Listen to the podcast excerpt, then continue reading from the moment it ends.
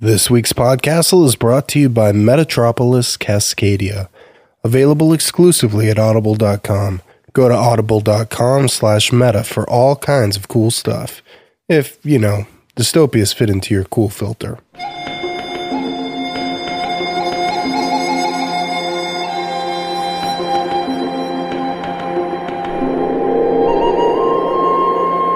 Podcastle episode 133 for November 30th, 2010.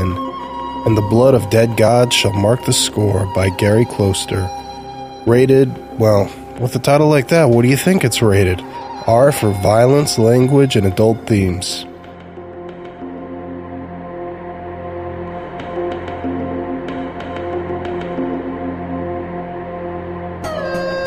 Hello and welcome to Podcastle. I'm your host and co-editor Dave Thompson, and I've got to admit, we've been playing things a little too nice with you all lately. You've had your chemical magic, your shit demons, or was it shit boogeymans? You've also had that triple helping of flash fiction, and now the holiday season is upon us. Hell, there were Christmas decorations on sale the morning of November 1st. I do have to admit I'm somewhat to blame. If you were hanging out with me the week after Halloween, you probably would have heard Christmas music blasting out of my car stereo. Don't look at me like that. I can play Bruce Springsteen's Merry Christmas Baby any time of the year I damn well want to. Don't worry though, this is most definitely not a Christmas episode, although, yeah, we will have one of those.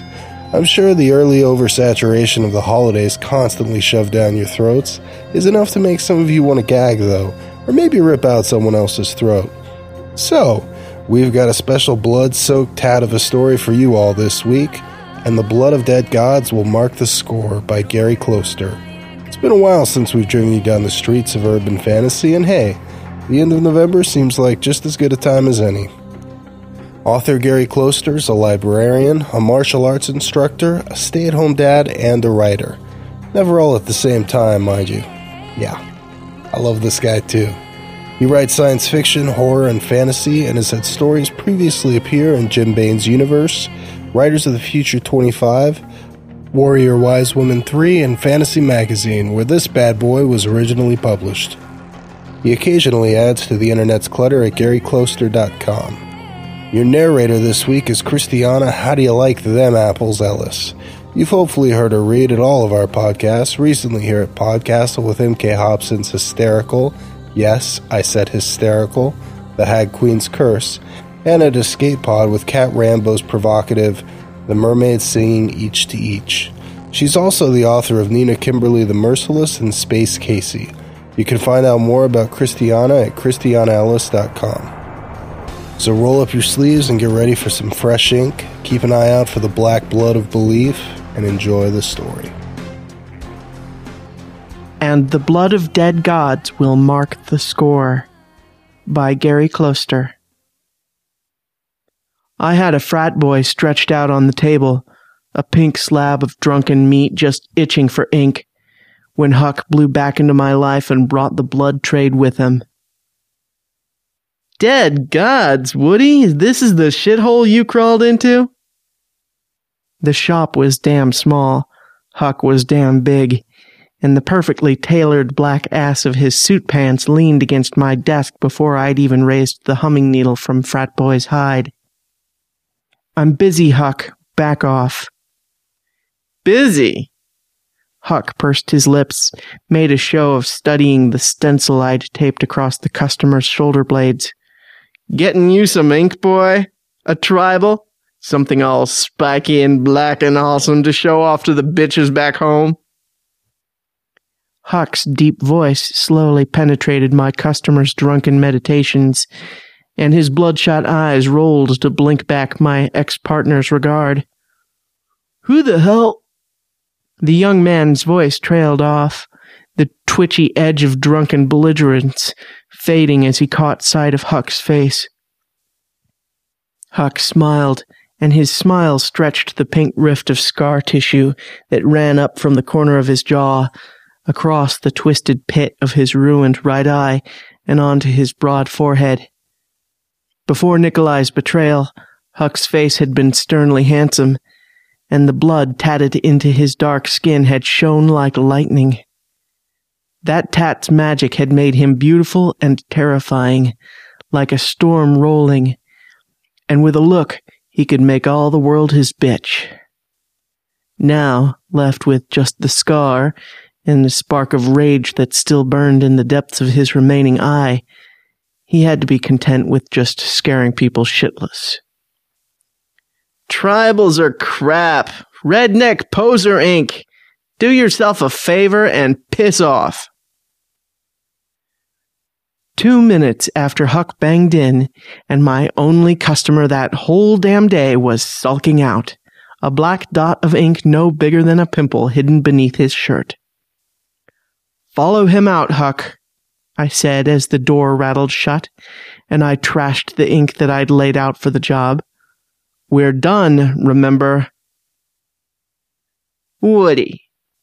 He picked up my sample book, stared at my name splashed across its front in bright red, graffiti style. Dumbass name. Nikolai helped you pick that, didn't he? Did that cocksucker give you a wooden pecker to go with it? My teeth clenched, locked back the curse I wanted to hurl at him. It had always been so easy for him to control me, to just drop a few words and make me flare up in rage or desire. But those days were gone. We were different people now. Just go. Whatever it is, I don't want to hear it. You don't want to hear it. Don't even want to hear it. Huck's big hands flipped restlessly through the pages of my sample book, but his eye was roaming the cheap sample art posters tacked to the lumpy plaster of the walls. You rent yourself some space in a crappy little parlor on Hollywood so you could draw ugly tats with plain ink onto tourists. And so you don't need to hear me out you sure you can afford to say that? Threat growled like distant thunder through his smooth voice, but I wasn't going to let him shake me that way either. I can afford to stay out of jail. Jail. The scar shifted around his smile. What was that to you? Four years learning to ink and picking out girlfriends. Jail must have been nothing for you, tough guy four years being a freak in a cage, that wasn't nothing.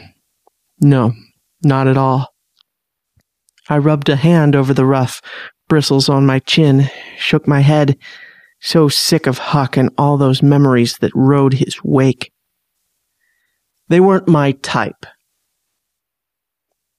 Huck's hands snapped my book shut, dropped it to my desk where it teetered and fell to the floor in a glossy heap. He pushed himself up straight to tower over me, the bright spot of spite in his eye burning down at me. Yeah, and you ain't my type anymore either, are you? In his face, I could read the disgust, the anger he still had at me for what I'd done, for the truth I'd carved into my flesh. Flesh he once thought he had claim to. So stop trying to play the big boy. There's new blood in town, big God's blood, and I mean to have it. So that means I need me a bloodhound. I need you. I ain't your dog, Huck. His hands were on me, yanking me into him, and suddenly all I could see was his bright, furious eye and its ruined twin. You are my dog, Woody. You're my bitch. Always. He shoved me away and I hit the table behind me, stumbled and landed on my ass. From the floor, I stared up at him, body shaking, anger and fear rattling through me. We'd been lovers for years before it all burned down, before Nikolai destroyed us. Years good, bad, and chaotic, especially at the end when I had told him what I really was. Told him that his pretty girl never believed she was a girl at all and that I wanted to change. Through all of that, and all the twisted grotesquerie of what we had called our love, he had never touched me in anger, never dared name and claim me like that. Get out. No. He stared down at me, hands twitching, his ill leashed fury hungry for release. But as I pushed my back slowly to the wall, he reined it. No, this isn't just some score. It's the score. The one that wraps this business up for all of us, you, me, and Nikolai. This pays it all. Nikolai. I closed my eyes and let my head rock back to thump my crew cut into the wall. Of course it was Nikolai. Of course he'd come back to L.A., blood in his hands and a smile on his lips. Oh, gods, Huck, just give it up. He hurt me too. Hurt me bad. Four years of my life are gone because of him. But I can't steal those years back, and you can't hurt him enough to bring back your tat. Cut your damn losses and move on. Going after Nikolai, getting back in the trade, it's just a slow bullet through your brain. You think I can let this go? His finger traced over the ruin of his face. He burned me.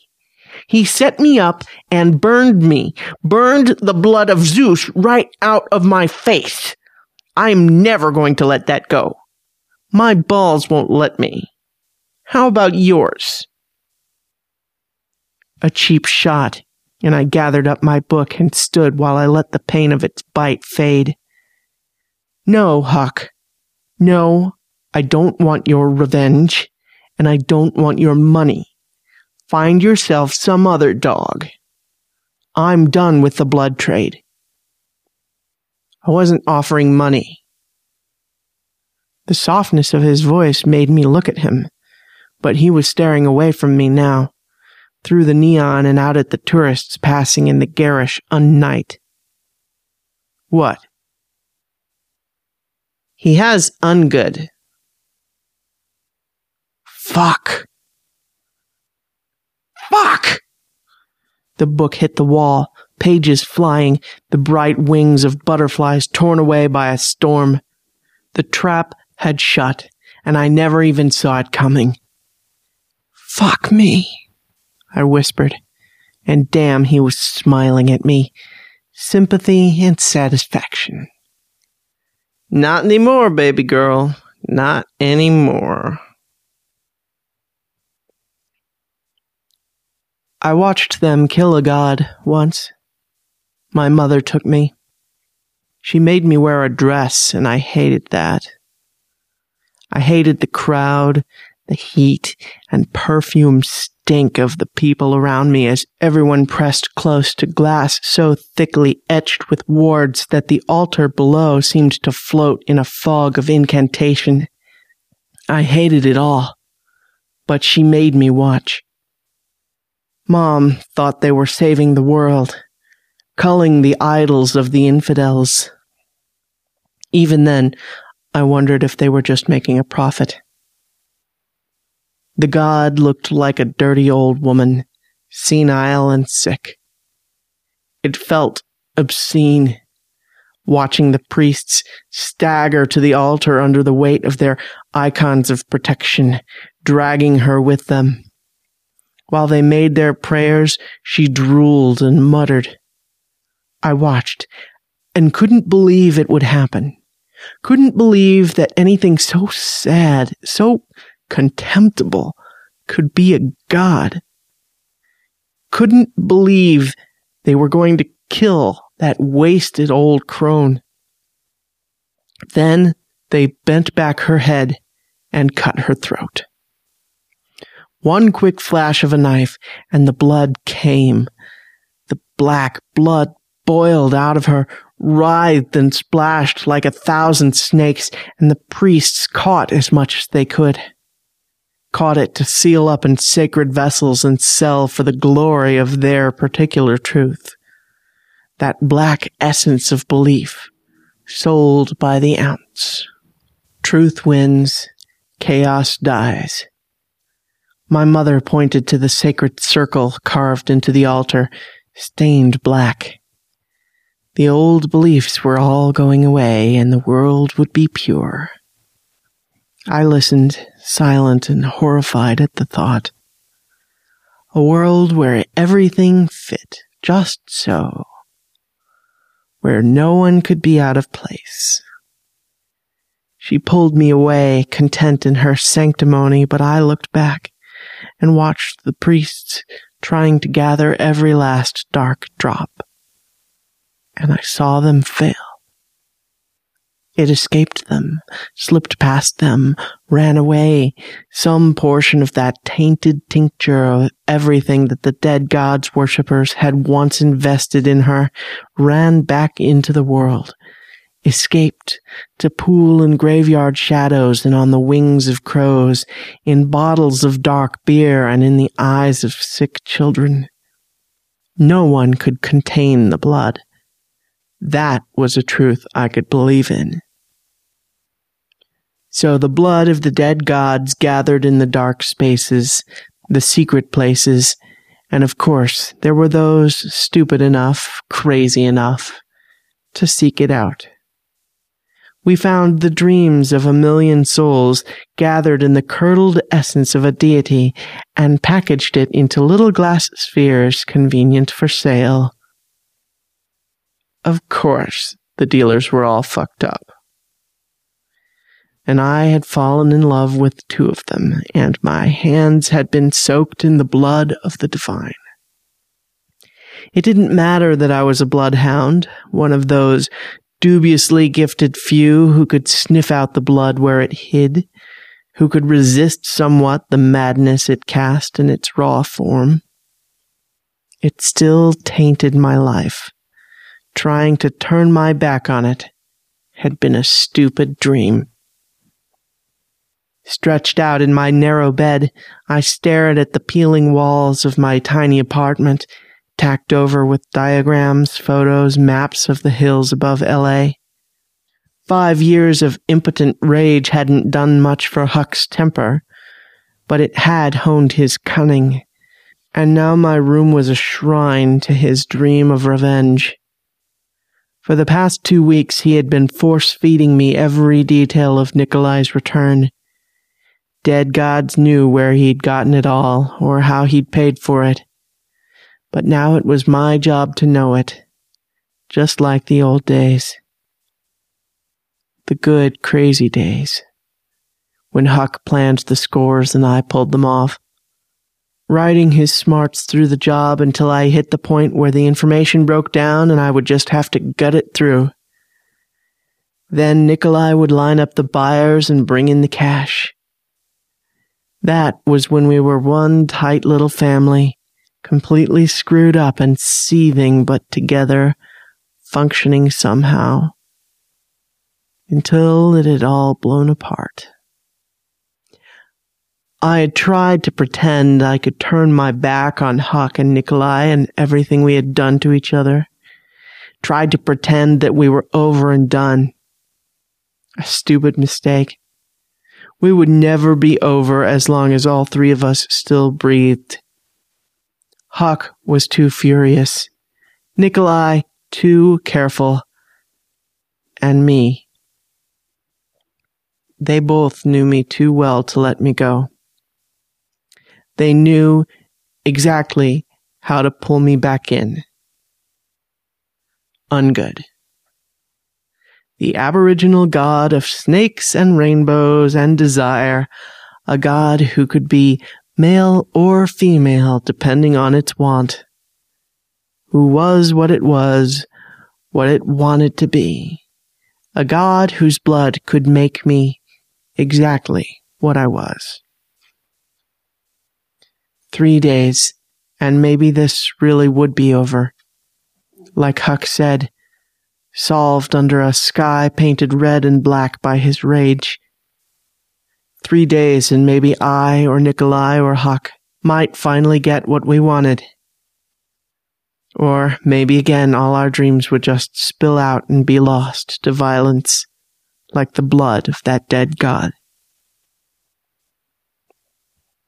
A helicopter thundered overhead, hauling water east to the fire lines and that finally shut Huck up. I know, I said before he could start up again when the noise faded. I know, and if I don't know, it's too damn late to worry about it. You've done your job, now let me do mine. I watched his hands tighten on the steering wheel of his Tahoe, remembered how mad this made him. A control freak, placing his carefully crafted creation into the hands of an improviser. Five years of obsession hadn't changed that. The fire is rolling in faster than I wanted it to. They might be thinking of moving. Yeah, maybe. So what? I'll deal with it. My hands were slapping a quick beat over my body, checking pockets to make sure every piece of equipment was where I wanted it. You wanted me, you got me, now let me go. I've got work to do. A real tough guy now, aren't you? Always was.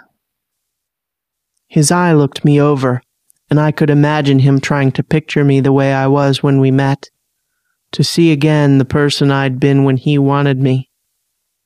It made me itch, uncomfortable. Were you really? Yeah. Why do you think you loved me instead of all the other women you'd screwed? And then I was out of the car, slamming shut the door and leaving him with that. As good a last line as I was going to get if this all went to hell and I never saw him again.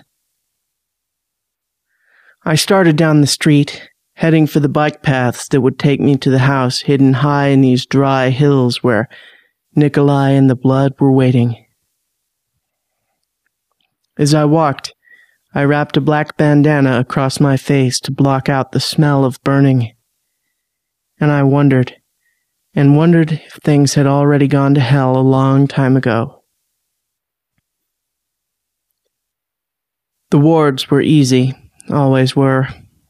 My nature makes me slippery, hard to fix with magic. And I had them marked on a map. The alarms were harder, but Huck knew my weaknesses and had drilled me on how to handle the ones that were still operating the ones that hadn't fallen when the fire took out the power and the data lines. The fire or some hired hand of Huck's using the fire for cover. Even the cell nets were almost useless, jammed with the panicked calls of property owners. I pulled myself up onto the bumpy tile roof of the house, giving thanks as I did to the testosterone injections that built the muscle that made it easy. It was a big place, some old money mansion built out in the wilderness before Santa Clarita had blown up in the valley below. It must have cost Nikolai a bundle to rent, and I was betting he wasn't going to be getting his deposit back. If he really had the blood of ten dead gods down there, it didn't matter how hard they warded the spheres that encased it. Power would bleed out, and the shadows of this house would crawl with nightmares for years. That, though, was the least of my ex partner's problems. I found the skylight I wanted and peered down into a room, empty and lit only with the ruddy glow of the approaching fire. An empty room except for the brass bound box that gleamed below me. I frowned down at it clear the ward on this skylight, slip down and gather up the loot, then away, just like Huck had planned. My fingers danced around the skylight's edge, pasting in place the twists of iron and hair, spit and paper, charms to break the ward without letting it know it's been broken. Then I worked loose the alarm wire, slipped open the lock, and tied off my rope. All in the plan I swung myself in, quiet as a cat, and slid down. Adrenaline danced in my veins, waiting for the moment the plan went to hell. I could smell the blood even before I cracked the case. I'd never been very gifted at sniffing the stuff out, had never been a good tracker. My bloodhound abilities lay more in my gift at resisting its gnawing effect on my sanity but the scent was so strong here I could taste it, and I knew that there must be more blood in the case than I had ever seen before. With care, I lifted away the soft packing meant to prevent the psychic hellstorm that would burst forth if one or more of the globes inside broke. And that was when the plan burned. Eleven spheres nested carefully in velvet, big crystal globes, and in the heart of each, black liquid rolled and stirred, moving in tides that were steered more by my heartbeat than the moon. Eleven. Huck had said ten. Behind me, the door swung open, and my job really began. Woody. Nikolai. Five years had barely changed him, but he was vain. Exercise to keep the belly away, dyes to tint the gray that was creeping in, injections and charms to smooth the nascent wrinkles. Still, he looked good. He stepped into the room alone, shut the door behind him. Didn't matter. The guards would be on the periphery, waiting. I like what you've done with yourself. His gray eyes roamed me, flicked across my short hair and goatee, the muscles I'd added, lingered on the bulge in the black fatigues I wore. You're packing now. In more ways than one, I said. But I kept my hands still, didn't try to pull on him. Nikolai wanted to talk, and I was fine with that. You like the merchandise? It's interesting. It's expensive. Nikolai walked a little closer, stopped. With the box open, I knew he had to be feeling it. The buzzing edge of distortion that gave normal people the fits and left bloodhounds like me mostly alone. An advantage, since it kept him back from me. A little one. South American mostly? Huitzilopochtli. They mix a tiny drop of that with meth and then slam it. Guys do that and they can dodge bullets. For a little while. Tezcatlipoca. Put a trace of that in a jaguar tattoo, and no one will ever lie to you again. And nine more.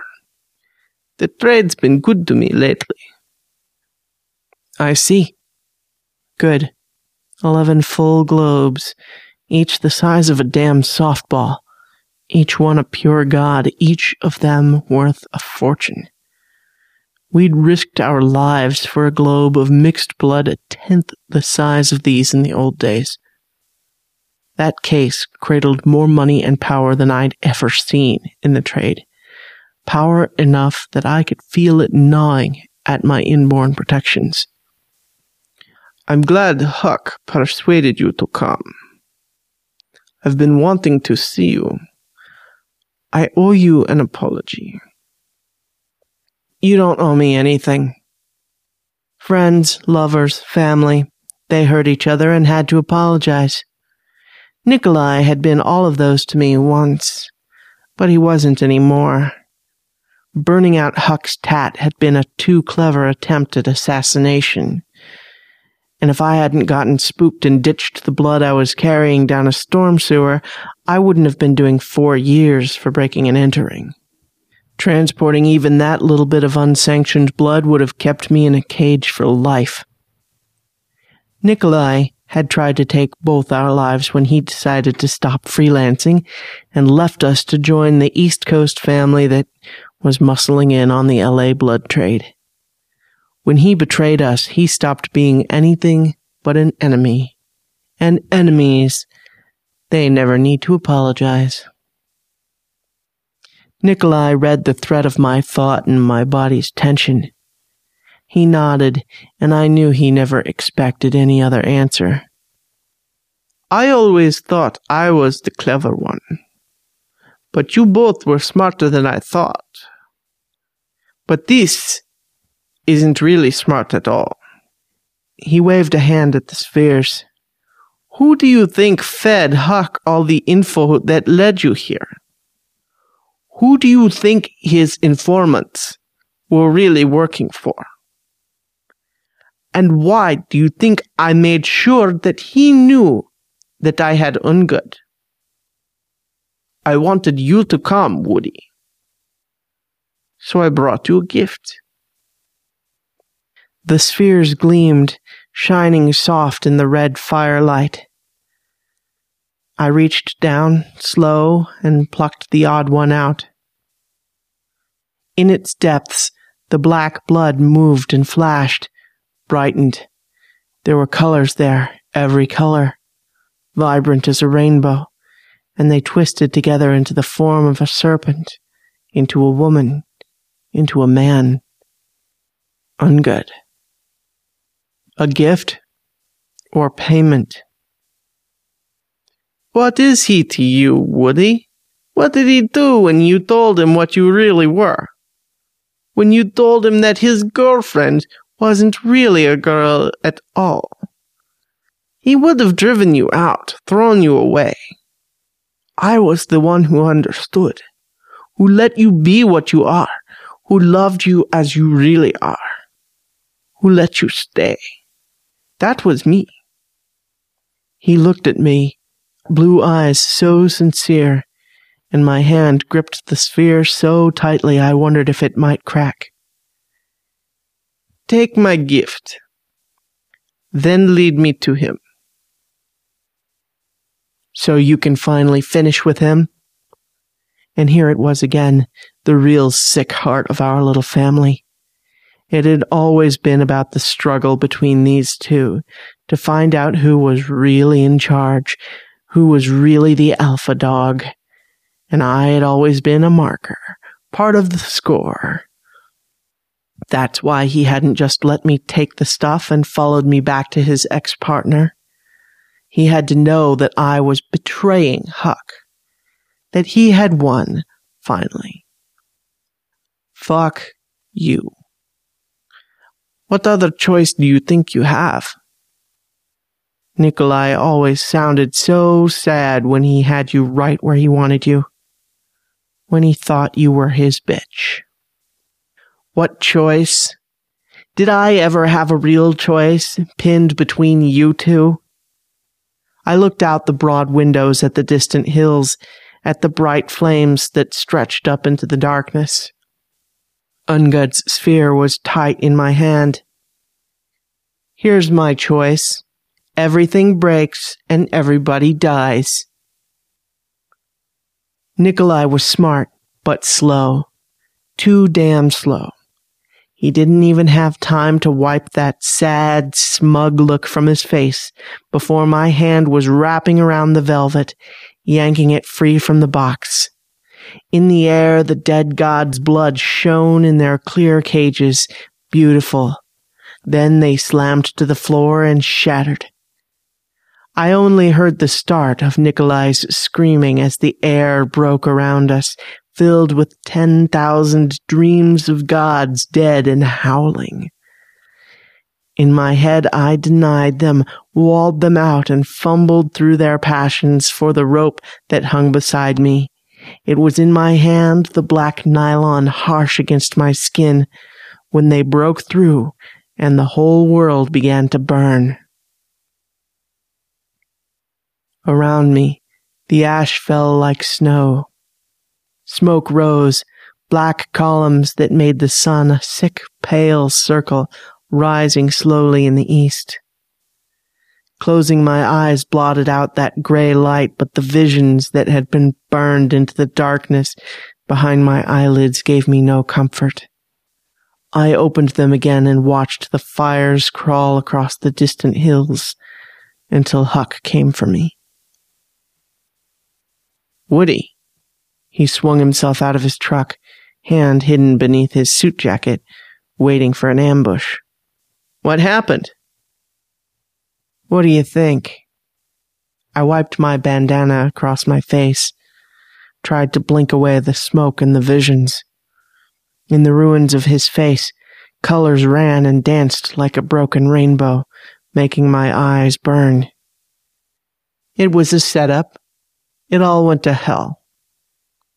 You didn't get the blood? I opened my hand, let the wan sun shine on the glass orb it still held.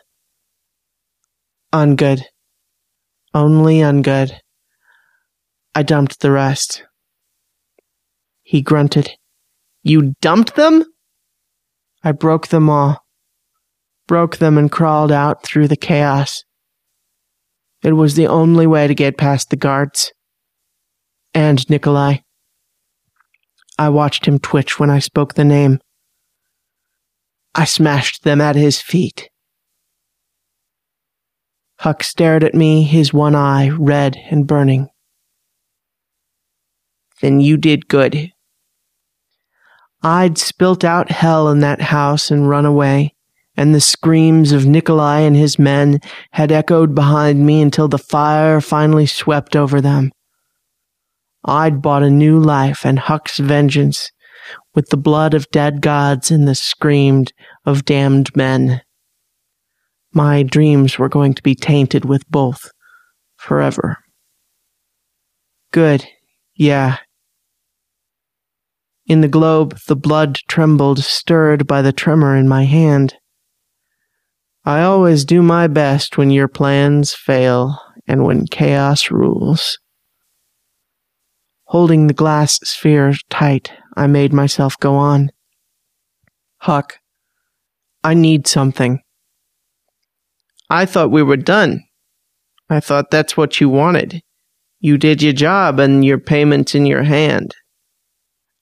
Huck, I don't want money. I want your help. We used to do that sometimes, remember?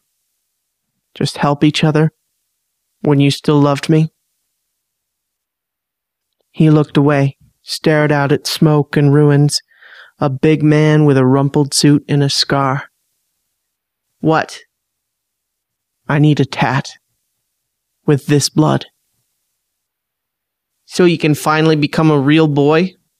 I ignored the stupid, useless bitterness in his voice. He could never believe that this had nothing to do with him. So I can be what I am, a man, he said. That much blood. You could be more than that. I turned the sphere and watched the colors shine in the dark blood. So much power, so much potential. Yes, I can be every man. Young and old, big and small. All different and all the same. A shapeshifter a changeling. The idea pleased me.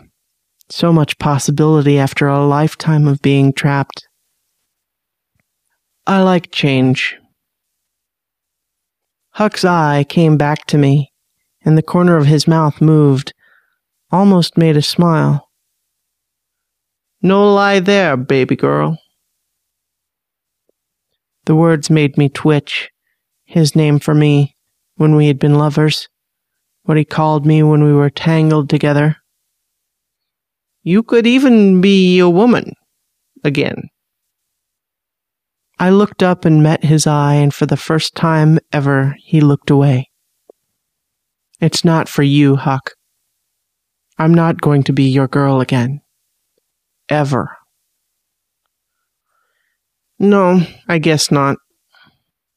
He pushed himself up straight, walked around the truck, and stopped by the door. This smoke is killing my eye. Let's get out of here. I stood but didn't step forward. The blood? Huck frowned at me, his scar darkening. Then he shrugged. I know a guy, but he'll want to get paid. My turn to shrug, and I did it while walking toward the car shouldn't be a problem for us. His eye narrowed and I smiled. We just agreed not to screw each other anymore. Best basis for a partnership we ever had. Shit. He shook his head, but then slid into the truck, popping the door for me. Spilling that blood's made you crazy. No, it made me sane. In my hand, I clutched the blood tight and in my head I held just as tight to the image of a serpent spiraling across my skin in every color of the rainbow. A serpent that could weave my flesh into a thousand shapes that made a greater truth. I would bear the blood of a dead god and become what I'd always wanted to be.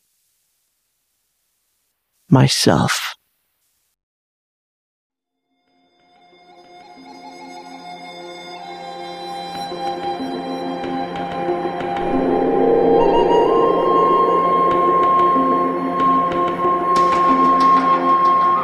And welcome back.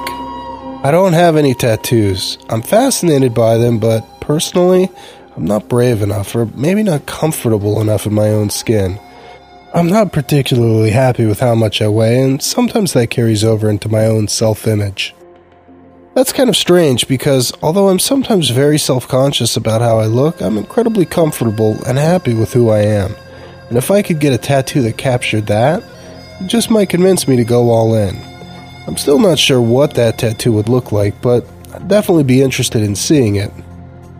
I'd be curious to hear if you all had any suggestions, but at the same time, that does seem to be kind of contradictory with the themes of this story and me embracing my own self image. Oh ah, well. So maybe I should ask what would you pick for yourself? Or did you already? When we asked Gary what inspired the story, he told us when I won Writers of the Future, the contest flew me to LA for the award ceremony and the writers' workshop they host.